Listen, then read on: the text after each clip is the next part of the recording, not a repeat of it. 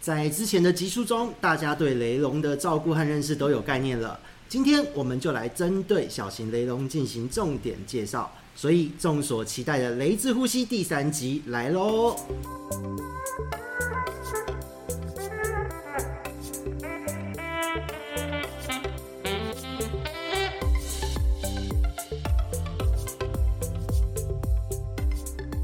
Hello，大家好，这里是与梧桐人说的梧桐，我们又见面了。继之前我们雷之呼吸一到哎、诶我们两集了吧？好像哈，对两集了两集了。对，那我们今天的第三集哦，就是准备要来登场，因为今天呢，其实讲的话题一定是大家很喜欢的，对不对，燕哥？没是，忽然 Q，已经不已经不直接介绍了，没错没错。嗨，大家好，我是影帝燕哥，老样子又来到了深山中，哎、是不是的，深是的山， 深坑中，深坑中，对。 那其实呢，今天的这个话题我觉得很妙，就是在我们的一二集出来之后，其实过了一段时间。那嗯这段时间，我这边得到了不少雷龙的询问。那对燕哥这边应该也蛮有感的，好像真的有人问哈呃。有了，我们这里常常都有人在问啊了，对对对，对就是上去了之后，节目上去之后，好像又有更多人来问，很有趣。然后呢，在最近，因为有很多人问说小刚子要养哦什么样的雷龙，？适合养什么嗯对，是然后呢，所以就想说第三集我们来讲这个二十公分左右的小型雷龙，好，对不对？所可以以我们现在就要请专家来讲，因为我也想听这个话题。是是是对是。对，今天是小，是今天是开场完之后就退居幕后。 好，那我们那我们今天就来聊聊关于小型雷龙，嗯，对，呃，大概二十公分以内的这样。对对那对首先跟大家介绍一下，就是说我们雷龙常常会讲到说啊，我们养的什么大中小型啊，对，嗯那所谓大中小型，它怎么分类，并不是一个呃学术定义，或者是说有什么规则去规定它，那只是说一个概率啦。嗯所以每个人分法可能不一样，就是小型，有的人可能说二十公分以内，或是二十五公分以内，对，嗯，那看你个人的认知，觉得怎样 叫小。这个所以毕竟很 emoji 啊。对，所以我以我来看的话，我觉得大概二十到二十五以内都可以算。但是其实二十到二十五，你不要只看这五公分，那个鱼的大小就差很多了。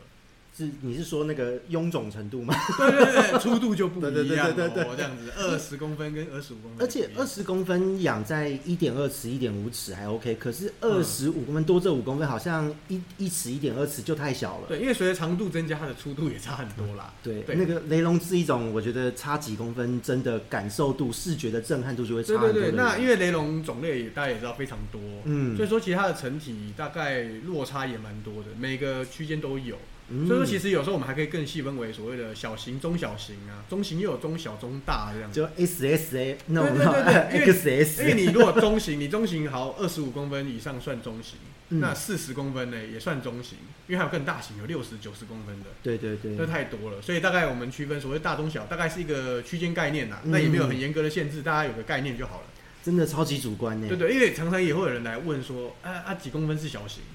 这个我有时候只能说大概是那个区间，我不能说这是一个制定的答案，因为现在没有人规、嗯，规定这个规则。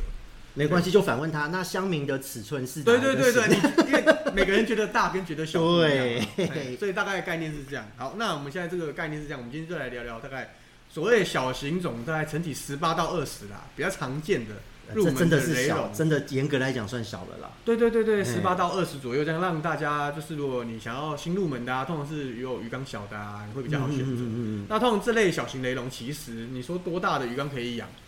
呃，我觉得啦，以我来说，其实在一尺三十公分嘛，哈，一尺嗯三十公分，一尺立方的就可以饲养了。一对吗？而一对而养到深深到天荒地老之类的这样。哦，对，所以说，呃，我觉得一尺对于这种十八二十公分的雷龙来说，也不会说动物福利很差，我觉得不会，他们在里面也是过得很愉快啊。 而且这个尺寸我之前养也都能发对射啊啊。，你你好像也是更小环境就把它生出来。对 我这边是那个违反动物福利的反例。呃动物福利其实方面很多啦，不止空间啦，嗯你怎么照顾它啊，然后你怎么饲养它，什么样的水质、水温啊，高温饲养空间很大，也不见得是福利很好啊。对，因为我是会大量换水，而且水质会让鱼去习惯我的操作，所以鱼在我的饲养下都不会紧迫。对对对那我觉得这样样就是 OK 了。对，所以其实看鱼的反应就知道它的福利好不好啊。每次哎开盖都想咬你，想要吃东西，我非常开心这样。对对对，对这是真的。好，那像我们讲到这个小型种的话，其实大家最常见的，呃，大家最常见的就是呃，我们所谓御三家上次介绍过的，嗯嗯嗯，七彩、阿萨姆、彩虹，嗯，嗯这三个也是大家最常见然后最常遇到的。是的，是的，对，那这三种基本上来说，就是七彩比较偏向，所谓七彩就是颜色很多的意思，嗯但它大致上比较偏向橘红色啦，橘红色系。对。可是七彩其实现在坊间好像也蛮多人会搞混，像有人问说巧克力七彩是不是哎不对同型，对不对？七彩是比较早期的鱼，那在后来又有引进所谓的巧克力七彩。嗯那因为后来引进的鱼在当时还没有被鉴定独立，对所以引进的时候第一次看到，哎、怎么跟七彩好像，但是又哪里怪怪的不一样？嗯，对，然后发现它颜色可能比较偏橘黄，比较哦褐色、这种概念，所以就帮它，哎、那既然跟七彩这么像，就是帮它多加个名字吧，因为我也不确定它是不是不同种嘛，嗯，是流域的问题、地域地域性的问题，还真的是不同种，不知道。所以那时候进口商可能就帮他取个名字叫巧克力七彩，把它加上去，但其实它是跟一座七彩区完全不同的鱼。对，以做区别。那现在后来在已经后来已经鉴定两个确定是独立不同的鱼种，对，其实这个部分可以补充一下哦，因为在观赏鱼贸易的世界，通常对我们跟鱼商叫鱼，在跟产地叫货的时候，它都是集货后一批给你过来。那所以他们从哪里采集到，从哪里抓到，其实你不去细问，他也不见得会告诉你。对啊他当然大部分都不会讲啦。对对，不见得知道。对，大部分都是要在自己后来搭配学术期刊发表，你自己去查每对一对种对鱼的对资对讯。而且外国的供应商其实也有区分很多种，有的比如说他真的是直接是捕鱼的又兼出口商啊，嗯，那有的可能是他只是一个集货商，是他去跟各个渔夫收货啊，嗯或者是跟其他的渔商调货什么也好，嗯他可能懂得会更少。哦，所以不是说外国出口商就好像就很厉害，其实他充其量也只是当地的一个卖鱼的，了解了因为好比解。我们也都是卖鱼的这对样。，外国的月亮没有比较圆。对对对，其实没有没有没有差那么多 这样子。是的，是的，对所以这个部分就是让大家补充一下这个小小的斗知识。对对因为对，前一阵子也看到在别的社群论坛，为了中文的市场名称嗯。在比战，然后我觉得这呃嗯 哦有点奇怪。所以大家呃，我们前面可能也有提到吧，就是说嗯大家对于中文名称不要太纠结，对纠结了，真的没不有要什么太纠结，意义。因为你要多学习去看那个拉丁学名，嗯，你才会去了解说啊，这个鱼原来是不同的鱼，怎么名字这么像？雷龙后面我们可能后面再介绍其他集数再介绍的时候会看到更多什么什么蓝宝石、幻彩蓝宝石、幻彩红宝石，哇，那个名字好多啊！幻幻彩系列就对一这大个堆系列也是常常人家来问啊，啊那个蓝宝石跟红宝石啊，幻彩红宝石怎么还是蓝的？哎对啊之类的。然后那个蓝宝石跟幻彩蓝宝石一不一样？哎，对对不一样这样。对对不一样。哎，对，所以说这个东西其实中文名称有时候只是一个为了商业或什么而去命名的，对，而参且考用。大家记忆也会比较好记忆。对，那是参考用，你不能直接从字面去解释那条鱼跟另外一条鱼有没有相绝对的关系。其实真的很难讲。，欸对，而且有时候分类会异动啊。对，会移动。对，现在看到是好像以为不同，最后被哎养卖着卖着被合并了，对有可能。那也有后来分家的。对对对对对对对，所以我们要就是拉丁学名是最准的啦，然后随着时代去更新。是的对，，是也许的我们是的今天现在录的，在十年后可能不通用了，也有可能。对，所以我们就可以长期的录制对下对去。，对对，没错我们就我们就有听众了更新二点耶。零版。对对对对对，好好，那继续下去就是我们刚才谈到所谓最常见的，首先就是七彩雷龙。嗯，哦，那它身上就是带有一些橘红色的色系，然后身上有的个体会有蓝鳞、蓝色鳞片的分布，嗯，所以它也颜色非常的多彩。蛮然后 fancy 梦幻的，对，然后又，小型，每年我们台湾进口量也多，所以算是一个房间蛮容易取得的一种小型雷龙。嗯，然后适当的驯养，其实互动性也很好。对啊，因为其实我觉得很多人说要从雷龙入门，我还蛮容易就会推荐这一支的。对对对对，对，那因为又漂亮又耐看，互动性又好，又耐命啊，耐命算吧。对那再来就是说，大家对于这个东西很常听到，很熟悉，但是可能不知道它的产地资讯。嗯，对，很有趣。这条鱼它其实是产在那个雅鲁藏布江流域的哦，的水系。那那条河念起来有点绕口，印度印度特别名字特别长这样。 嗯，我对于呃印度的这些文字，我念起来我都会咬对舌，头 那。条河如果翻成中文叫布布拉马普特拉河，布拉马普特拉河，对，，布拉马普特拉河。那咬到舌头了。七彩七彩雷龙，我们去查这条河，它的温度其实出乎意料的是有点偏冷。嗯。对，它的那条河那个区域产地区域年均温在二十度以下。哦，那那个水温又会再更凉一些对对对，它水温夏季其实最高好像不超过二十度这样。哦，因为它可能是高原气候或是什么样的。对对对所以听起来之后突然觉得有点恐怖这样子。，对，就好像不养过这七彩雷龙要很冷。对，可是这也代表至少冬天不用加温啊。没错，所以其实你养七彩雷龙冬天不用怕冷死。那个如果只养七彩雷龙的人，你的加温棒就可以不要买了。 嗯，因为因用不为你到只要不要直接把鱼缸在冬天都放在风口，那个冷风寒流来的时候，不要吹到那种十度、十一度，小小的水体瞬间骤降的温度对，其实都是可以适应的。对，因为以刚刚讲这条它这个流域这个河流啊，他们的冬天最冷可以到九度，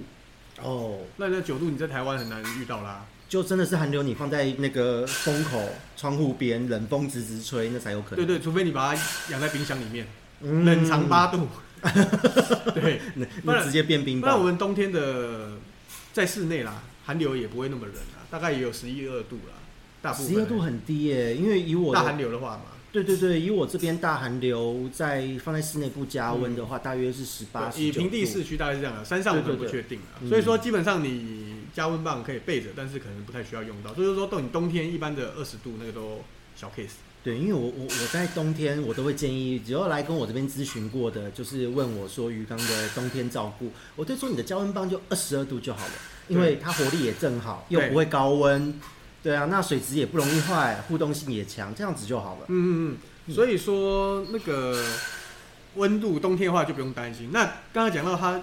夏天温，度只有二十度以下，大家现在听到可能会紧张。嗯，不过以我们实际操作经验呐、嗯这条鱼其实对温度的耐受性好像蛮高的，就是说你大概我们台湾的均温来饲养都是很 OK 的。台湾的夏天，像这几天比较热，大概二十八、三十二度之间，你只要注意换水，水质不要恶化。对好像他们活动力也不太有问题。哦没错没，错，因为目前我们实际操作的话，大概就是说三十、三十二以内嗯，都是哦 OK，、但是你三十二以上就可能略高了啦。哎、那个容易热衰竭了。因为对这个可能不是走这条鱼，是所有鱼通常在三十二以上开始都会有比较不良的反应开始出现。对，这关系到鱼类的生理运作。对对对对，嗯所以说基本上如果你是一般饲养，你温度三十到三十二以内，那你饲养这个七彩雷龙的话是不用太过担心的。了解了解。，对，那这就是七彩雷龙它大概的产地啊特性这样子。嗯，对，那那刚才还有讲到一个巧克力七彩，对，对他们两个有什么差别呢？巧克力颜色不同巧克力七彩有的又称为褐里啦， 那褐是指褐色的褐。嗯嗯对，那其实它这条鱼就是说，它在比较怎么说亚成鱼或是幼鱼时期的时候，它的是颜色比较偏向于橘色。哦，对你把它跟七彩龙拿去做对比，它们两个颜色就有点差异。七彩龙会比较红一点，嗯，然后它是小时候比较橘一点，对，比较橘一点。那对小这时种候感还真的觉不是那么好分。对，但是巧克力七彩很有趣，是它养在养到成体之后，我也我目前饲养经验到十六公分以后到十八公分，确定是那个成鱼老鱼，养了两年啊之类的，它会转红，忽然间转红，它会转红。那以前也有人就是会分说巧克力七彩有所谓红型跟黄型，哦，对因为它可能有的红的比较早，可是这会不会有可能是营养性的问题呢？呃，也许也有可能，因为因为其实如果你有吃虾红素也会改变啊，对对对，多多有些喂一点凉就会色更好成分等等。对对，所以它因素很多，但是当然也不不能否认基因上可能也会有差异。是的，对，是因为的每个是的青鱼它遗传后来的子代可能会有差异性，是的，所以以巧克力七彩以前会有人说会有红型跟黄型这样子。嗯那目前我现在遇到的是我之前抓十四、十六公分的野生种鱼，黄橘黄色的，养到现在后来大家都变一样都了，变红了，很红这样子，很橘红这样子。了解了对解对了对对，解。那也有可能是因为后面我们饲养上饲料的补充啊，虾红素导致它变红，也有可能啊、嗯有可能，对，那目前来说的话，基本上你要分辨巧克力跟七彩，以前呃我们一般的分法，除了颜色之外，那再来就看它的脸颊。嗯，那这通常你要也要亚成之上了，比较好分，因为太小鱼看不出它特色嘛。是对，那它脸颊两个脸斑不一样，七彩会比较粗纹。哇对，，这巧个克力七彩是比较细喷红红点的纹路这个样会不会要状态很好的时候才能看得出差异？因为紧迫的时候看好像但是大家倒都是，长得如果很不像。发射黑黑的，可能也看不出来。对对对，哦，这真的是蛮细致的，要看对行家才看得出来的差别对。，那再来，其实它也很明显，它身上的纹路也不一样啊。哦，呃，巧克力七彩身上的带有的纹路会比较类似，真的就是比较褐色的一些算圆碎圆花纹这样嘛，吗碎花纹之类的。哦，对，那七彩就会比较斑驳的纹路，比较红，带一点红纹吧，红色的纹路之类的。了解了解，哇，这个我觉得未来可以让大家看看照片或嗯。者什么，我嗯，们嗯期对，现待在期待接下来就是一起进口的时候，我们都留下很好的照对片。用用说的，你的只能想象啦。其实你现在上网直接 Google 就查得到了。哦，已经有蛮多人嗯做这件嗯事你了。单一看你会觉得看不出来，你把两个照片对比着看，你就会看出里面的差异了。其实很多鱼都是这个样子，很烦。对像对对对对。自己养河豚，那个河豚的性别有些你不把它叠在一起看，你都看不出来。没错没错，所以其实大概是这样就可以区分出来了。是的，是的，好，那我们再来，如果再来就讲到了巧克力七彩，嗯，基本上其实如果呃不要探讨太深的话，其实养法都一样。是是是，对，都一样。这种我们今天讲，这都是一个小鱼缸，一尺立方缸都可以养得起来的鱼。了解。对，那巧克力七彩基本上饲饲养的方式跟刚才七彩讲的都差不多，那它的产地就差很多。产地差很对，它产地就不一样，它产地在印度的西孟加拉邦嗯的一个森林沼泽地，哦、呃，一个叫巴巴尔卡的一个森林里面的一个沼泽地这样子。哦，了解了解，所以所以它跟刚刚的那个整个的状况是不一它样，不一，样哦，我们刚刚讲的七彩，它是一条河流，对，对，小溪河流、流小河型流的这样子。对，那这个巧克力七彩反而是沼泽区域，森林里面的沼泽区域。了解了对，可解能，是沼泽，就是你可以想象成是一个很广大的森林、树林、草地啊，然后里面有一个很大一片的一个水洼啊或什么之类的。嗯对，那它那边的嗯气温年均温大概就是落在二十到二十六度之间。二十到二十六度，不哦所以相就对就温暖蛮多的啊。，对啊，那其实这个温度其实就蛮符合我们台湾这里的温度，也差不多。所以理论上来讲，巧克力七彩会比嗯一般的七彩在更耐一些高温吧？对，这样讲起来好像是这样。对，但对不过好像一般的照顾都都还在这个水嗯水平因为范围内因为没有实际测验过，我就不能告诉你是跟不是了。嗯，对，除非我等一下去拿两条来放在外面晒晒看太阳。不要这样嘛。 那当然，我们不太不想做这件事情，所以我就没有去测 试。不会，我觉得我这一定会有客人在夏天的时候闷到。帮你帮你测 试。对对对，所以那个请各位观众一定要再次那个小小补充提醒哦，夏天记得维持通风，多换水哦对。我是希望不要得到这个数据啦，嗯得到有点尴尬。对，那顺便说，最近这最近这个气候真的蛮热的，嗯，所以你那边应该也蛮多人咨询温温度这呃方面。已经四周左右吧，呃我也很多人来问，对，全部都是可能白天上班的时候门窗紧闭，然后下午傍晚下午闷到哦，傍晚回到家发现鱼已经躺一半了，嗯在水面浮头了，在喘了，那个时候再换水，它已经都没什么意识了。嗯，对，那个就是热到了。对啊，我这里来问是很多，就是说看起来还正常，但是突然都不吃了。对对对对呃，对，温度高鱼会厌食，是的，是的，，对，尤其三十三到三十五的时候，鱼会真的不太愿意进食。是的。那有的意志坚定的，他会很想吃，但是你会发现他吃了全部吐光光。嗯我也遇过这种，咬一咬就吐，因为它它根本没有办法吃进去。对他很想吃，但他没办法吃，他会吐，也会有这一种的。是是是，对，所以最近如果你发现你的鱼看起来很正常，但是又有哪里说不出的怪，啊，可活能力太略热减啊，然后对对对眼神无神 啊。对，那 哎，讲、到这个，就反正这题外话，我们顺便说了、啊嗯那怎么降温？很多人会来问，其实一般在降温哦，有些人比较嗯可爱的、天真的客嗯人们，他说我可不可以丢冰块？这边就要跟各位强烈的呼吁，千万不要这么做，因对为你在丢冰块的时候，它是瞬间降温，一下又回弹。对好，那个温度其实鱼要的是稳定持续的降温。对哦，你可以换水，原本很高温过热的状况，你赶快让它降回来，大量的换水让它降回适它适合的温度。嗯，然后你要让这个温度维持几个小时的时间，嗯而不是像那个一段时间短短的一小时之内冰块溶解再丢，然后就上上下下上上下下。对，就好像三温暖，对，就好像我们人，你不可能在夏天你从冷气房开十八度，然后就走出去三十五度，然后这样再子回来对，你就五分钟内要你来回走个五六趟，我跟你讲，你一定中暑或是发烧。忽冷忽热就容容易生病。对，鱼也是哦，你就是在你今天哦，假设天比较热，你下班回到家晚上。气温降下来，水温降下来的时候，你摸一摸你水龙头出来的水，嗯，它第一泡可能很热，因为管路嘛被晒过，可是它的水接下来温度会降会低对，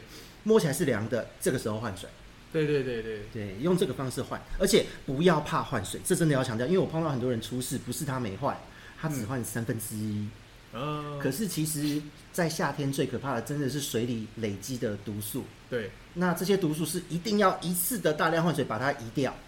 嗯，对，所以我每次都叫他说不要怕换，九成给他换下去是。他说不会怎样吧？不会。然后那个雷龙一换之后就吃东西了。对啊，这有听我们一二集的，应该就有我们内容内容有讲到，就不用怕那个雷龙什么一定要捞水换水什么。对对对，呃，像我刚刚提到那个我养在一尺立方缸的嗯嗯繁殖的很多，我很多对鱼啊，哦，对对对都生的，我那里面都没有过滤器，嗯啊，我连水妖精都不放这样子，对雷我我养那个圆豆也是这个样子啊，超懒那的。类似像斗鱼这样养，那里面那么多的排泄物怎么办？就是大换水啊，对啊，就抽掉啊，全部大换水啊。抽完，全部再灌自来水，对，反而完全没事。呃，生生的很开心这样。嗯，呃对机密他不能讲太啊多，曝光 了，曝光了，机密曝对光没了。有。 所以说，其实大家不要对这个东西，就是说你有太过怎么说怕换水啦，哎、嗯，要坚持说所谓的老水，就你的老水反而是不换水，对，可对，是那老个水老定义，请去听一二集这样， 我忘记哪一集了。对，可是老水有的时候大家都会误解，以为不对换水就是老水，对其实不换水，特别是在夏天，水里都是毒素，对，那是才最可怕它的。这个老水概念大概不是那个意思，对啊老水一般都是软水啦，对对对，对大概是这样的意思。对，嗯那巧克力七彩刚才的产地就是我们大概讲的那个样子。那饲养起来的话，以实际操作就是说，一样，台湾冬天你不用特别去加温。你如果真的担心的话，你就把你的加温棒设定在二十度，嗯，哎，二十度可以了，不要再设二十四、二十八、二十六，太浪费电了。对我都是二十二度啦，因为我那边是好几个鱼是连缸，所以二对十二度最均温。对，那冬天这个我有实测，嗯，对，因为我冬天气温就这么冷，我还不想加温，所以十八度也不会死掉。你那个春进入春天的时候还生了嘞，因为对因为温度的震荡是会诱发它成熟。，对，所以大家不用太担心冬天冷这件事情。那夏天热反而要注意，就像刚刚讲的，其实你要做的，与其你丢冰块不规则的降温，你不如多通风，把窗户都打开，嗯然，后适时的可能用电风扇去吹。对啊啊，吹要记得吹水面哦，对着水面吹，对让它蒸发把热带走，不是对着鱼缸的玻璃吹哦。对于刚吹的话，话是，应该是说它是带动整整个整间的气流啦，对，让环境整个温度降低啦。是的，但记得窗户要打开，要通风，对要有新鲜的空气。，对，吹鱼缸的目的是要带动气流通风。嗯对，那你如果吹水面是利用水蒸发带走它的热能，这是是的两是的种。上次有客人这样说，他说他的家里面不能够开门窗，哦，然后所以这样弄电风扇有用吗？我说你这个叫旋风式烤箱，烤鸡用的，对对对，如果均匀的加门门窗热。。关起来那就没有用了对 对，嗯，哎、所以说不能开窗户，那真的蛮惨的。对，就是它的状态就会变成说，要么如果今天不能我开窗户就开冷气喽。对，我会，我宁愿开二十四小时冷气，因为在现在就是变频式冷气的电费对不会太贵。对你开二十四小时，因为冷气真的耗电是那个压缩机在动的时间没错没错。那你温度保持恒定的状况之下，它反而不会那么耗电。嗯，那因为它低频运转，它不要高频运转。对，那它低频运转的时候，说真的，我人回到家一打开门，一股凉意过来，我也对舒服啊，人开心，鱼也开心，有什么不好？对，所以其完 实大家可以尝试看看啦。你如果是比较新的冷气，当然旧冷气就不要讲，你是变频的新冷气，基本上是节能的。对，那你温度就是可以，就你冷气就一直开着，因为其实新闻可能之前有看过，你开开关关，让它嗯每次都要去高频运转来降低温度，反而会更耗电。对，这个是生活小智慧。对，那所以其实你开着，那你觉得人离开好像又很浪费，没有吹，那你可以把温度设高一点啊，每高一度就可以省几趴电嘛。对对你对，不要让它都吹二十四嘛，你可以吹至少二十八、二十七。不要我好热，我一定只开二十二。我 我我说人离开的时候，你可以稍微拉拉高一点点。哦是的，嗯是的，是的。对，所以这个给玩家们参考了。像我们都是冷气放下去不客气这样。对我现在这样，我今年从进入到六月下旬吧，嗯我的冷气到现在还没关呢。而且我们上了年纪的中年男子都怕热，对，怕流汗。对，否则的话，那个呃，全身黏哒哒的中年男子看起来就很那个时候讨厌年轻年轻小鲜肉的时候才会喜欢流汗运动这样。对，不是是那个那 个人帅人帅益生菌，人丑大肠菌。哦，原来是这样。对对对对，我大肠 年纪大了就变大肠菌大肠。对对对对 对，好的，好的。嗯所以降温的策略大概也给大家参考一下，这题外是话的了哈。嗯，好，那我们刚才介绍完巧克力七彩之后，再来就介绍我们最常见的蓝色系的阿萨姆黑嗯龙。对，阿萨姆有有人俗称叫奶茶，为什么叫奶茶呢？阿萨姆奶啊，茶对啦，就是因就为很热阿门萨姆奶茶啦。有有的人跑来跟我说，老板，我买奶茶嘞，我说什么奶茶？啊，真的真的有人这样讲他他很认真的，真的以为它是奶茶。哦，没啦，啊这就是名字的反谬误反而不好意，反而不好意思笑他的，因为他对太认对真我。还跟他介绍说，因为奶茶，因为阿萨姆奶茶，所以它是产在阿萨姆，那是印度阿萨姆邦。嗯，那是对地名。对，阿萨姆是个地名哦。对，嗯但因为大家以前阿萨姆奶茶太红了。对。对，那阿萨姆这个这条鱼它也很有趣，它也是产在森林沼泽沼泽地的。嗯，然后年均温就也是跟刚才巧克力七彩类似，哦，就也是二十到二十六度。嗯，嗯嗯所以其实你看这几种介绍起来，它饲养方式其实都很简单，都大同小异。对，呃，基本上就是你准备好一个缸，简单的布景，然后温度控制得宜，记得要常换水，做好滤材清理之类的，就可以把它嗯们养得很好。甚至不用滤材，纯靠换水都能养。对，那阿萨姆这条鱼它比较偏向是蓝色系，它的嗯鳍、还有它的背鳍啊、臀鳍啊、尾鳍都有蓝色金属色泽。哦，那个闪亮亮的，看着就让人很开对心。，那它的鱼的话，比较有趣的是，以前我们有呃前几年进口还有一段时间有分所谓的红型阿萨姆跟一般型阿萨姆。啊，呃，我们先介绍一般型的话，就是所谓它鱼体比较偏黑，偏黑还不是蓝。对，身体是黑黑的，然后鱼鳍是蓝色的，哎、那啊了样解发色其实发色也很漂亮这样子。嗯那还有一种所谓红型是指说它身上会比较带比较多红色纹路，红色纹路，对对对，红色纹路，然后鱼鳍也差不多是也是蓝鳍，但它的蓝鳍里面呃鳍的那个根部哼基底的那一段又会带一点点红红的感觉，好哦，所以好好整体玩哦整体的鳍没有那么的蓝了。是是是，嗯，感觉蛮有趣的，就是一条变化性蛮大的鱼。对。那目前红型这来说，我们是没有查到它的产地到底是不是不一样，或是怎么样重叠性这样。嗯，了解了解对，。那近期在这一两年市场上又变少了，近期市场上好像以今年二零二二年来已讲，经没有再分，又没有再分这个。对，而且大部分现在看蛮常看到人工鱼的，哎对对对今年好多人工鱼对，市场。那现在反而所谓的红型鸭上我们很少见了了解。那它以往以往前几年在进口的时候，外国是有分报价，外国有分，有分它会写 r 的，就是会分一般跟红的，哪个比较贵啊？红的比较贵。哦，比较少的关系吧。其实也不是，我觉得不是、欸只是那时候被他们分出来，就是又是一个新产品，新产品就是卖你啊贵贵、你几块钱美金这样子。心机重， 对，对那现在好像比较少看到，也比较没有人在引进这个，因为其实后来红型的引进好像也没有很好卖。哦，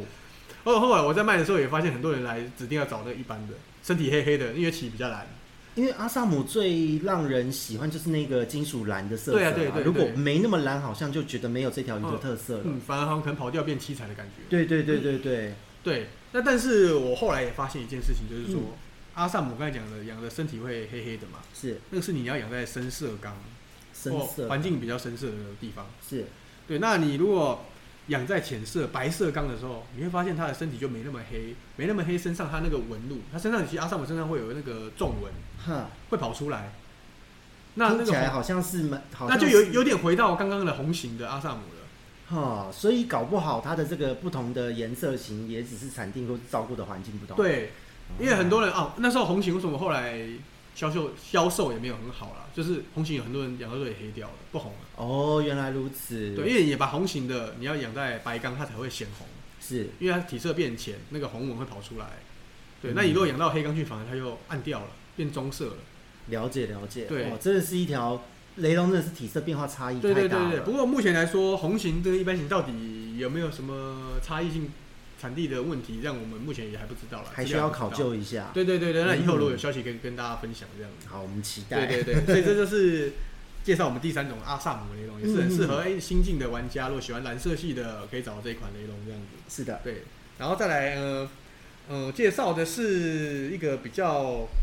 也是常见，但是它又有点复杂了，常见又复杂。叫做彩虹雷龙。哦，彩虹这真的，我上网上彩虹雷龙图片，我都觉得这真的是同一条鱼吗？它非常的复杂，是因为它被广泛用在，因为雷龙现在很多是没有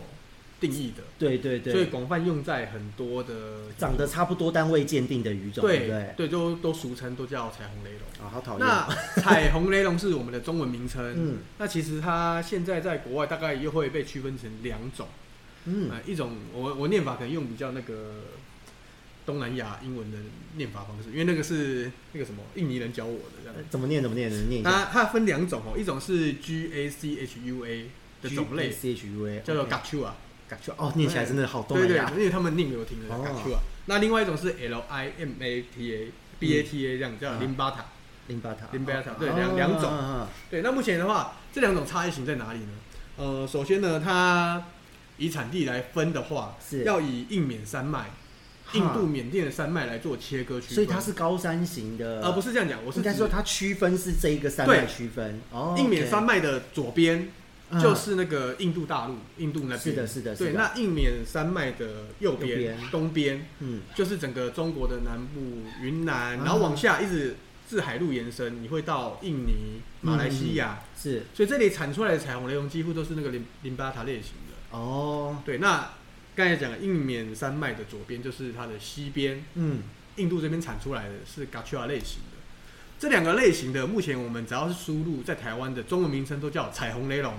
可是未来我觉得这两类型的可能又会再被分成好几种，都有嗯如果可能被鉴定的话，嗯对，那目前所以以目前来说的话，我会特别去标注，嗯就是说，哎、你买这个什么是 Gachua 类型，或是这个是淋巴塔类型之类的。我觉会得做现英在文愿标意注。愿意这样标注的商家应该也不多吧，因为其实对于一般消费者，他只知道这是彩虹雷龙对对对，那嗯啊我们也可以泛称啦，它就叫彩虹家族。就叫家族吧 OK，一个 family 吧 对对一对个 group 一个 family 哦这样，。跟那个合同好像，那个批属的合同，嗯对对对对对，因为对太多了，你也不好分。对他很多都 SP，不然就是他直接跟你讲这个叫呃，这也是这一阵子跟国外的学者对交流，他们给我的回复，对他们说就湄公河豚，因为大部分都产在泰国湄公河，没错没错没错嗯哦就湄公河豚。我说谁？他说没有，因为我也不知道是谁，所以先叫他湄对公河豚。哦，对，所以说通常以我们还有一个就是说繁殖的部分呢、嗯你同一个家族的就比较容易进行所谓的杂交这样。哦，了解了解，还还对不知道是谁先让他杂交就对了。 对，但是反正不知道他是谁，但他们都是比较同类型， 嗯嗯嗯嗯嗯，成功几率比较高，哦，配起来了的解几率比较高。对了，解那我们现在讲到就是回到刚刚讲是的，在印缅山脉的西边，就是嗯印度大陆那边产出来的彩虹雷龙，嗯，它叫 Gachua 类型的，是它的特色是它它的体型没有林巴塔那么大，是一般来说，淋巴塔的大概可以到二十公分或二十公分以上。哦。对，那以小雷龙来讲，已经是偏大的体型。对那 g a c h u a 的话，通常它就落在十五到十八公分。嗯好，对我目前养了一只， 我目前养了一只老种鱼，大概有到十八公分啦。了解了解。我不知道可不可以达到到达到二十，但我认为它就跟七彩那些是一样的大小，大概就十八，十八上下。十八十八很大了这样子。对对对。对，那他们还有一个特色就是说，他们这个彩虹雷龙，印度产的这个彩虹雷龙 g a c h u a 类型的，它的眼睛前面会有一个小小的红色血斑。眼睛前面对，有小小的红，是在靠近那个鼻鼻膜那一边吗？还是、呃，就在他眼睛的外缘，但是哦只有在、前缘这样？对，外但面是前但缘是不这是样整个眼眶，是只有眼睛前缘在靠近嘴巴的那个区域，哦，它有一点点红色的那个红斑。蛮可爱的感觉，对，但是如果你是淋巴塔类型的都不会有。这个很细微的差别耶。对，，那但是这个差异就确定他们是不一样的东西啦。是是是，所以如果现在手上是大家有彩虹雷龙的朋友哦，那不论是不是跟燕哥买的哦，燕哥会帮你标，但如果没有的话，你想要配，你先看一下你是不是有这个特征的差异，对不要拿到不同类型的，以为但是是对鱼就很尴尬。那 g a c h u a 跟那个淋巴塔可不可以配？我不知道啦，嗯可以试试看。但是他们在整体上来说会大小会有一点点差异，这样子伤亡感觉有点重。还是可以试 试看。对啊，不知道，这又有待大家开发这样子。是的，是的，所是以的那现在只是说介绍这个 g a c h u a 类型是这样分，它眼睛印度彩虹，它的眼睛前面会有一点点的红斑，了对，解就是其他那个印缅山脉另外一边就是那个右边那边不一样印的。巴塔那些不会有的。嗯对，那再来说彩虹雷龙为什么会会被归类叫彩虹雷龙，就是因为他们其实他们旗边都会有一些这种所谓的橘边、啊橘，边白边啊、橘红边这样了子，解包含它了的解尾鳍啊，哎，甚至臀鳍之类的，可是哦所以他们看起只来有又很像。对，只有橘边只有这样子统一的色系叫彩虹，好像有点怪。它是身上还有其他的色泽或金属表现吗？身上的色泽就比较没有，他们彩虹人就是一个身体比较素色，它哦重点是旗，它的旗会蓝旗，蓝一样蓝色金属色系的蓝旗，搭配一个橘橘色的外框这哦，样，所以它的中文当时会叫这个名称，是因为它的显色主要是在旗的部分、嗯可能是因为这原因，因为谁像彩谁虹叫彩虹我也不可考了啦，对老对前辈啦，对，那时候我也很还菜这 样子，对不知道谁取的，反正就是它就被翻译为彩虹雷龙这样子。嗯对对对对对对，了解那呃 g a c h a 这类型的话，它就是比较偏小。然嗯后其实你可以把，如果你手上都有这两种的话，你可以去比较，你会发现淋巴塔跟 g a c h a 它的头型也会有那么一点点的细微不一样，一个比较圆润，一个比较宽扁，哦，了解嗯这种感觉，对，你可以去比比对看看，所以你就会发现它们两个其实是很不一样的彩虹雷龙。就乍看之下很像，越看越不对。对对对对对对 对。那彩虹雷龙这种东西的话，应该也算是繁殖很好入门的，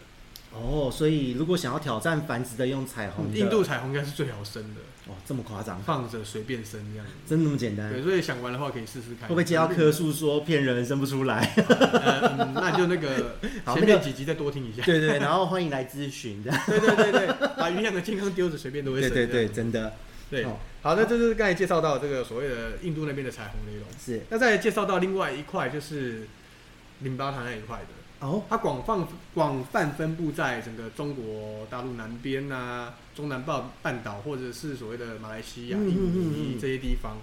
对，那呃，以中国南部最有名的就是云南那边的，是对，那个叫做西双版纳，哈云南省里面有一个西双西双版纳的城市，它有出产这个林巴塔类型的一个彩虹雷龙。是对，但它的特色就是它超级大只，大只的彩虹雷龙。超大只。现在市场名称也叫彩虹吗？它也是叫彩虹。哇塞，这彩虹是怎样挖宝就对了，对三种那它的它它它的外观其实并不会特别的亮眼，但它的特色就是它超大只。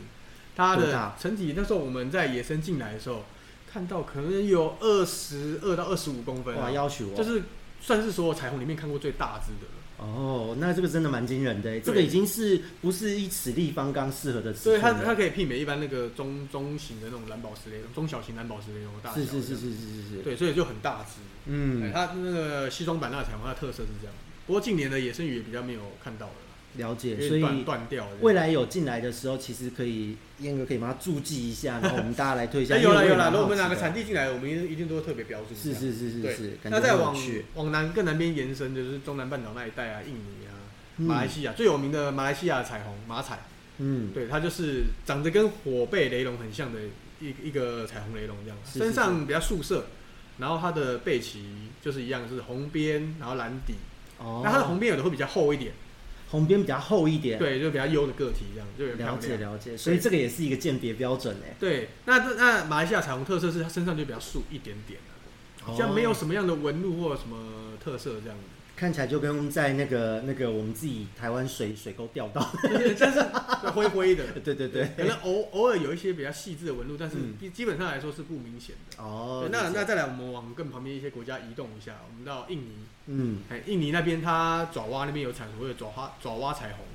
哇，彩虹真的是大家族哎，很多，他们其实还更多。我现在只是稍微提一些皮嗯毛而已，这样是子。是比较是我们现在介绍都是比较广为人知的啦。嗯嘿，那爪哇彩虹它就比较有特色，它一样旗边也都是红色啊，然后蓝旗啊，嗯但是它身上多了很多的所谓的可能是喷点或者是纹路，皱纹哦纵纹有点像老虎般的纹路。了解了解，对，那它的纵纹又有区分粗纵嗯纹，有点像那个紧迫纹，我们讲是紧的迫是的纹，是的那它是真的是带有那个纹路，是不会消掉的。听起来很很有趣耶，感觉好像这些雷龙，如果是要专门鉴赏或是要品玩的话，是很很能、嗯很耐人收集的。所以你要收集是可能收集不完这样，光一个彩虹雷龙，你可能要收集产地就很多了。对，我们陈真专门玩彩虹雷龙的玩家来分享一对下。对对对对，那它除了我刚才讲粗虎纹，还有细一点的，嗯身上有点乱纹的迷宫纹的乱虎呃细虎纹这样子。嗯，对，所以它的种类也很多，爪哇爪哇彩虹又自成一派，这样也有它的特色。是的，是的，对，所以说像这些东西，彩虹雷龙大概现在讲起来大概是这样，让大家初学者啦，或者是嗯新朋友啊、新手啊，大概有个概念。了解。他就说，哎、奇怪，怎么都是彩虹啊？怎么有的店家写马来西亚啊，有的店家写什么印尼啊、啊爪哇啊，还是哪里什么印度的彩虹啊？啊，怎么价格都差这么多，不一样啊？嗯，的确，它会因为运输、贸易啊，或者是当地捕捞的难易度，或是甚至是渔季节渔性等渔等夫的的工钱，哦，每个每个地方也不一样。印度人的钱可能跟马来西亚领的不一样啊，是的，是的，是的对，价格都会有所差异。嗯，对，所以说光是一个彩虹雷龙种类很多，它的价格也差的蛮多的，是的那给是的各位参考一下这样。嗯嗯好，那我们接下来介绍下一种是鹰猎雷龙，这个可能老朋友听到比较多，新朋友可能就不太认识这条鱼。嗯，啊，就 Google 看起来黑黑丑丑 对小小的，养起来的确好像没什么颜色，那它的外观形态来说会跟印度彩虹的那个 Gachua 类型会有一点相像，外观上比较像这样子。是指体态，对，就是它的整体啊看起来的感觉会比较了啊解了像一解点。对，那它它是哦颜色还是没有彩虹那样的表现对吗，？我觉得他们需要更多的精力去让它显色啦。你可能环境要布置的更用心，然后让它降低更多的紧迫。对于这一条鱼，我一直找都找不到它完全发色的图嗯，诶、因我为觉得很雷奇龙怪还是有分，就是有的是很容易显色的，啊嗯有的是比较不容易的，那就真的很考验养功这样子。所以这一条鱼适合就是比较有对于自己的养功有自信的朋友。对，这条鱼的话，反而就是不像刚刚前面介绍几种是新手向的，我觉得是比较适合呃喜欢特殊的、少见的，嗯或是你有专门在收集的，哦，对，或是你想挑战自己把它养得漂亮一点的。了解。哦因为我测试我看看看我是看到它，我觉得它就嗯，好像很适合放在角落。 对，但是其实如果养到发射啦，可能也是会有蛮令人意外惊艳的地方啦。养到发色吗？对，啊，对啊。然后这条鱼啊，它是产在那个缅甸，缅甸对，缅甸的一个湖泊叫做英莱湖。英来湖啊，对，那英莱湖它蛮特别，它其实是一个湿地的保护区。是对，那所以这条鱼不知道以后会不会很难抓，也不知道了。没关系啊，那因为保么护区丑也不想抓，啊、不是？ 对不起，我太肤浅真了。的怎么可以 只只看外表？对外貌协会。观赏鱼就是一个外貌协哎会的对啦世哦界啦。对，那这条鱼它产在英莱湖那里，它的基本上它的那边气候温度大概就是说变动还蛮大的，十五到三十度之间。哦，因为它可能是湖泊嘛，嗯，比较开放式的空气，所以可能清晨、嗯冬天有风在吹，比较凉的时候，温度就很低。是然后中午阳光一晒，因为遮蔽物少，啊哈哈然后是的就变得是的很高温。对，所以其实这条鱼啊，它饲养上来说非常容易，也是新手很好上手，因为它就是温度容忍范围很大啊，所以我就说丢在角落就对对对对，只是说它的观赏性来说，可能会没有前面几款来的那么的重那它的互动性好吗？互动性哦。呃，我自己饲养的话也是没有， 不不是没有很好这样子。又但是黑讲又黑又丑又难互呃，动。今天其实呢， 今天其实它会黑的原因，就是因为它比较紧迫了，哦，所以相对它的互动性就比较低。哦，原来如此，嗯就其实是容易害羞的小朋友。对对不对，因为这条鱼其实它今天为什么会不发射，就是因为它比较处在一个压力状态下，哦，理解对，理它比解较。不展现它的颜色这样。那很多鱼如果互动性高，这种颜色都会比较好。对，因为真的很难找到它非常漂亮的照片，所以我对这一条一直都是一个问号对状态。嗯，然后说紧迫嘛，我也没有，也不见得有紧迫，我一生我也是有养到有繁殖的，但是嗯，它也是还是那样子，也看到我还还是那样是很紧张这样子。那它生出来的紧张小到都鱼生呢？紧张到吓到生出欸但 来是。生出来的小鱼在我们繁繁殖场培育蛮活泼的，哦，反而所以它那个就是野生鱼跟人工鱼的事。嗯所以我们蛮期待以后人工鱼的反应 啦哦，了解了解。就不知道这样子哦，所以大家听到了哈，那个燕哥也会试出人工鱼。哎没有没有没有，嗯，那以后再说。 对，大概是这样子。 嗯，对，那这条鱼就有带大家去也去多认识它，上网可以查查看这样子。对，感觉是可以在呃收集起来，然后自己饲养观察的一条鱼，因为我觉得它应该还有一些发展的空间。对啊因为我真的不认为网络上的那些照片就是它最后的形态。没没。错，而且其实占的位置也不多。如果你喜欢养小型雷龙的话，你又家里有一面墙可以做系统缸，你可以养超多的。啊、真的。对啊，可以收集很多 种。对，但记得加盖。哦对，没错。那刚才讲到这个又胆小、颜色又不好显示的雷龙，我们就又想到一条嗯，叫做地波雷龙，或者叫红地波雷龙，第一波还有第二，哎，这个我倒不熟了。这啊条是什么样的鱼呢？产在印度的那个梅加腊邦日北县的一条小型雷龙。嗯，那它其实发射的时候呢，它的背鳍还蛮梦幻的，就是那个红蓝，它的红蓝倒不是说像那个所谓的红跟蓝界限两层这样子。界限很很明显，它是那个金属的红蓝把它综合在一起融在一起的颜色，所以它是呃渐层也不是，哦还是就是、应该叫渐层。哦但它那个渐层是有点融融合在一起，听起可来能可能随光照它会有点变化啦。哦，那它的那个整个背鳍听起来蛮梦幻的，蛮梦 幻的，但是通常你看不到，的，紧迫吗？非常紧迫的一条鱼这样，了很解难显色这样子。哦，而且这一条鱼说到紧迫就真的对我，我以前也就进货过养过，几乎都没出来吗？也对，就都躲着这样，哦，了解，就算养一年两年还是躲着这样。哎那你喂它，它会吃啊，它嗯。吃完就回家，下班了这样， 完完全就不出来活动了这样。好，那那这个也是给各位如果要挑战这一条鱼的朋友一个心理准备。对，又那要培养感情对，那它产在日北县那边，它的呃中年的均温大概就是二十二度上下。嗯，日北县哦，这个嗯地方也蛮陌生的，可呃、是就就讲邦好，不要大家不要知道，就梅加腊邦。啊，没加了对吧，？但梅加腊邦就是一个邦，大概就其实有时候类似我们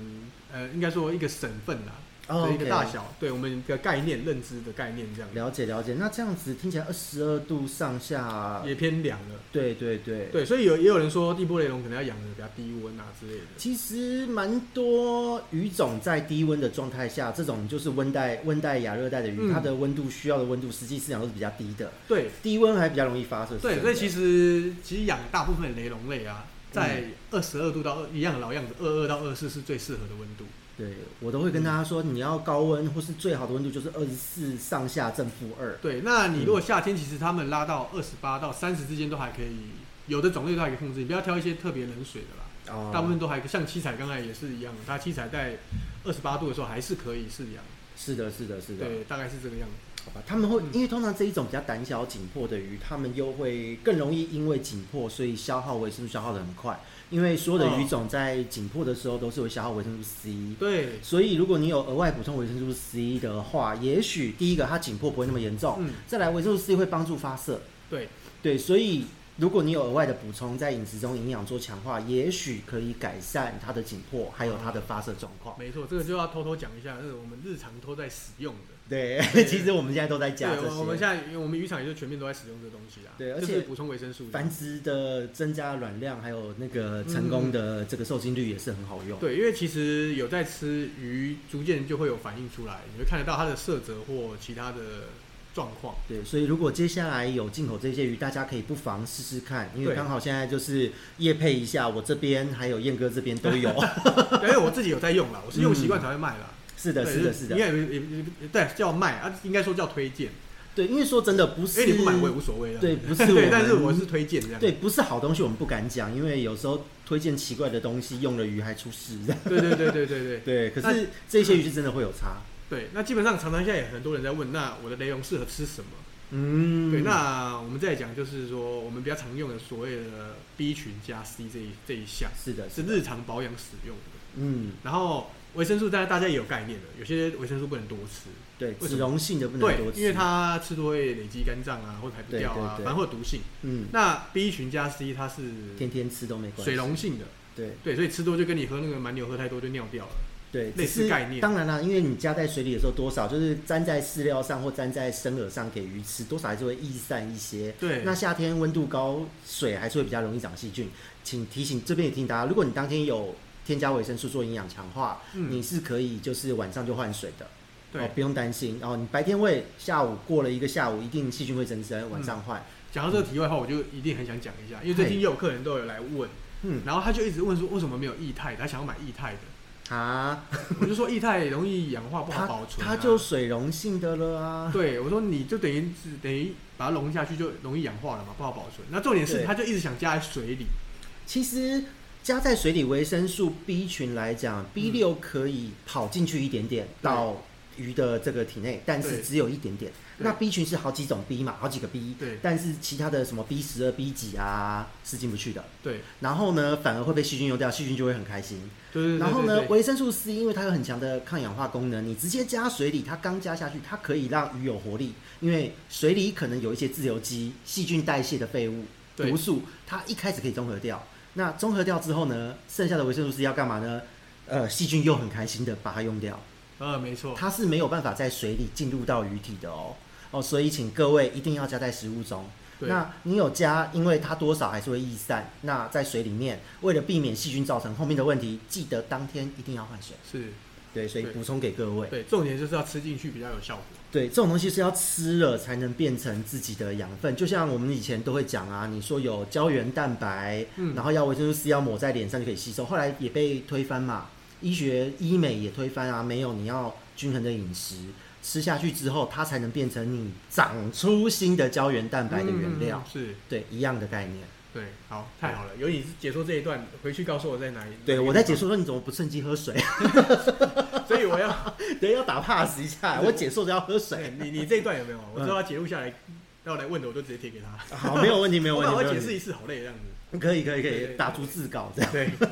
，OK，那我 们看雷龙介绍到哪里？讲太远了。我们刚刚忘讲记地坡，啊，对，好，地坡介绍完了，所以嗯它是一个很难， 不、不是很难养，它不难养啊，但是温度可能要是比较偏低，然后又一点傲，娇，对，又傲娇。对，需要对大量维生素的那鱼顺便介绍这个地坡它的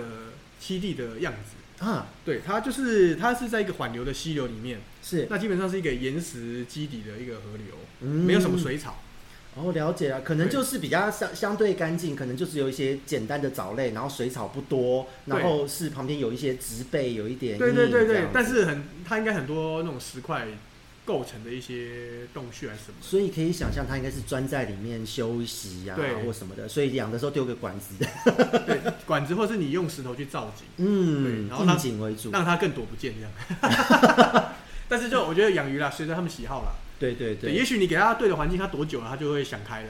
有的时候是这一类的鱼哦，有的时候要自己经验，像以前人家说养蛇鱼都要养个半年才看得到它，是可是其实后来都发现，你只要造型够多，它躲的地方够多，它胆它都会很大胆的跑出来，它反而不躲。嗯，对它有时候只是要有这些地方存在，它才安对，心然。后再来是随着时间的熟悉度啦。是的，是的，对，是这的。就让我想到题外话那个豹纹鹑，啊啊，对，豹啊纹鹑就是一开始是躲得不见蛋啊，一天到晚都要逃缸啊，对对对对对对啊，。那等到养了熟了之后，很多现在客户买回去，它都出来捞捞蛇这样子，而且它出来揉揉手的时候，看起来超级没原则的。对啊，还去跟人家抢食物这样子，对对对，然后一条摊在那边，以为是什么东西所。以这就回回过头来，就是嗯一二集可能讲过，现在还在强调，你养雷龙啊，嗯一定要有耐心。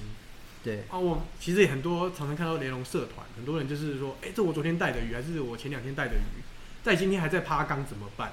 对，然后就问说是不是要下药对，助手？嗯怎么办之类的，就是你自己去检视你的环境真的没问题，就是就就给它时间吧。 对，其实就跟养猫一样啊，好像一、二集我也有用这个比喻过。嗯你养之类猫的回到家，你都需要把它放在厕所，让它慢慢熟悉你，熟悉整个空间。对，那你都要把它放在厕所一个月左右，嗯那一鱼才进来，才一天不到，你就希望它跟你互动。对，刚它上一次对人类的印象是一个人在把它从河里从家乡大捞特捞捞起来，好不好？吓都对吓对对死对了对，。所以其实就是多耐心，所以我还是要提到，因为最近太太常在社团看到这些，也是这些新朋友发问、啊。了解了对解啊对啊，我觉得希望有听的人可以多一点耐性给他们。了解。嗯，诶那那在这边我还蛮好奇的，刚刚我们介绍的是这些小型雷龙的整个栖地照顾还有空间，那它们的繁殖呢？这些小型雷龙的繁殖都是一样的方式吗？呃，以繁殖来说的话，其实雷龙会有分两种的类型。嗯所谓类型指它孵卵的方式，哈，对，一种就是所谓跟斗鱼很像嘛，斗鱼是孵卵型的，是不是？对对，就是泡槽哦水面对这样子。雷龙有一种是用孵卵式的，嗯，对，那另外一种是口孵型的。哦，就真的是跟斗鱼一样。对对对，它嗯就是卵出来之后，它公鱼会把卵再含在嘴巴里面去固。嗯对，那这两种它们繁殖的方式，其实环境来说啦，我觉得都差不多。那只是说它蛋照顾的方式是不一样的。哦，了解。那不对论如何，就是基本上今天介绍的好像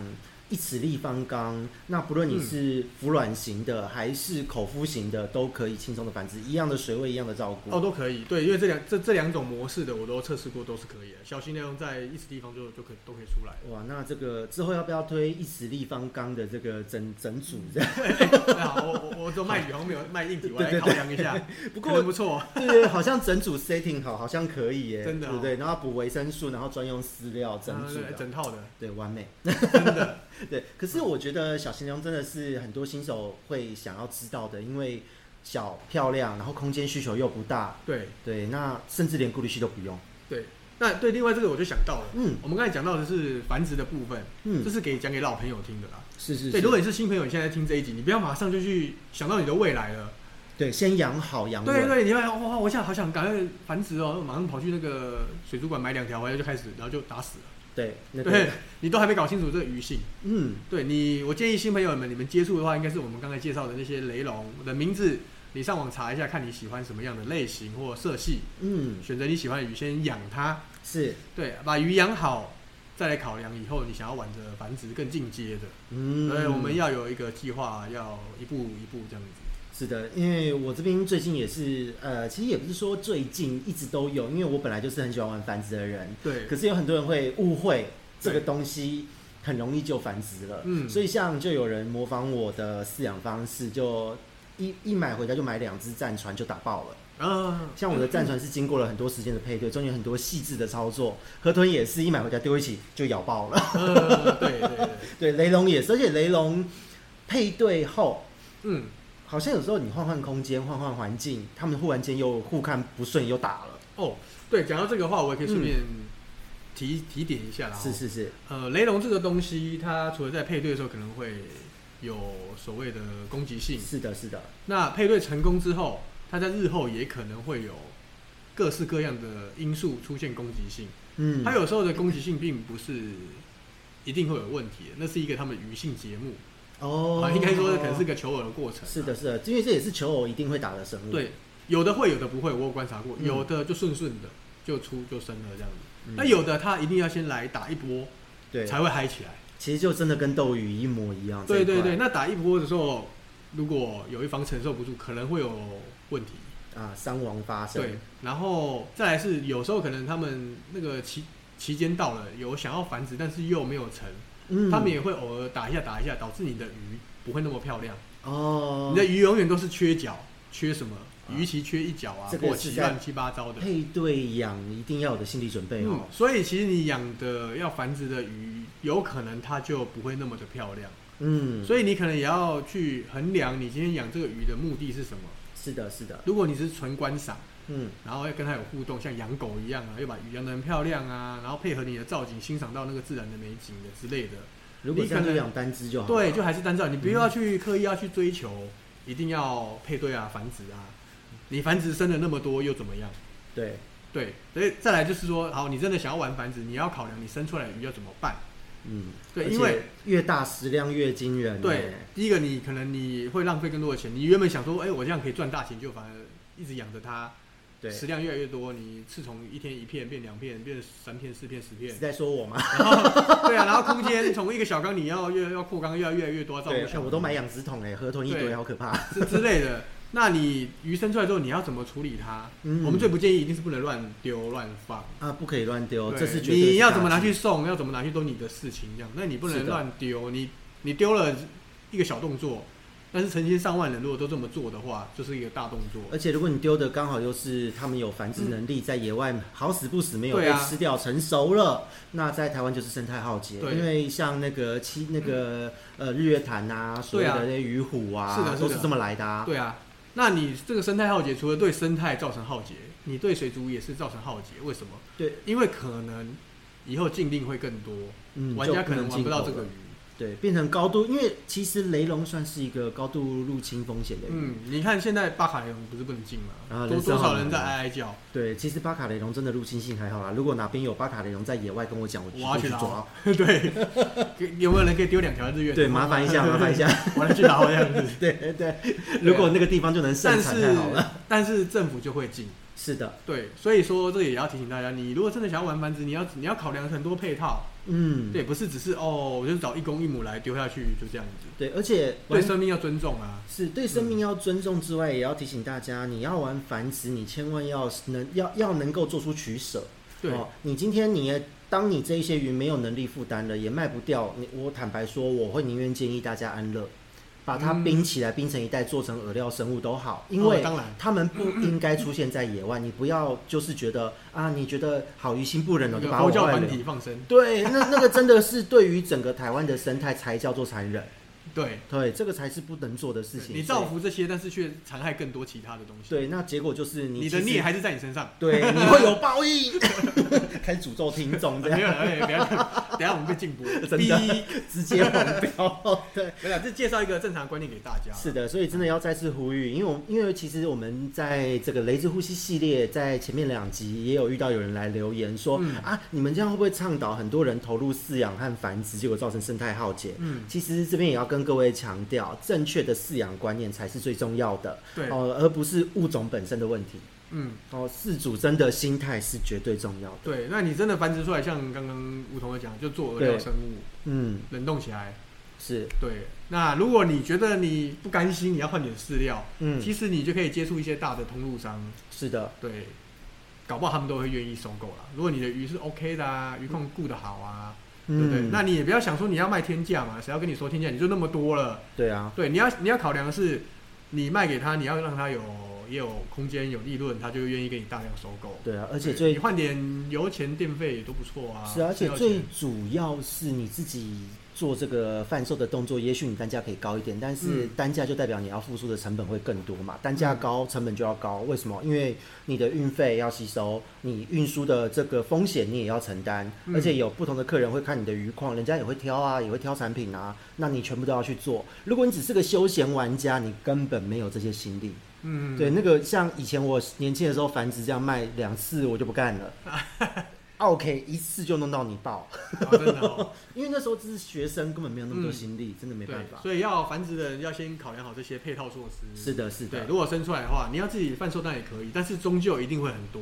那嗯你多的要怎么处理？对，对而且你到最后可能剩下的是大家都觉得不好看的货底，对你要怎么处理？对，对，要能做出那一个决定，嗯，这个部分就给大家去思考。是的，是对，的，是然的，后啊还是要提倡，如果你真的是想要养好看的、互动好的，一定要单养，那个互动性非常好。对，对我举例，比如说像眼镜蛇雷龙啊、嗯红帝王雷龙，这最近都是比较红的。是是是，就是大家比较热烈讨论的东西然后嗯这个东西单一养它的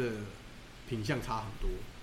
哦，因为而且如果说你今天只有单样，嗯它就是跟你互动，全心全意对着你，对，如果他你再放了另外一只配对，就算配对完成，他还要应付他老婆，还要应付你。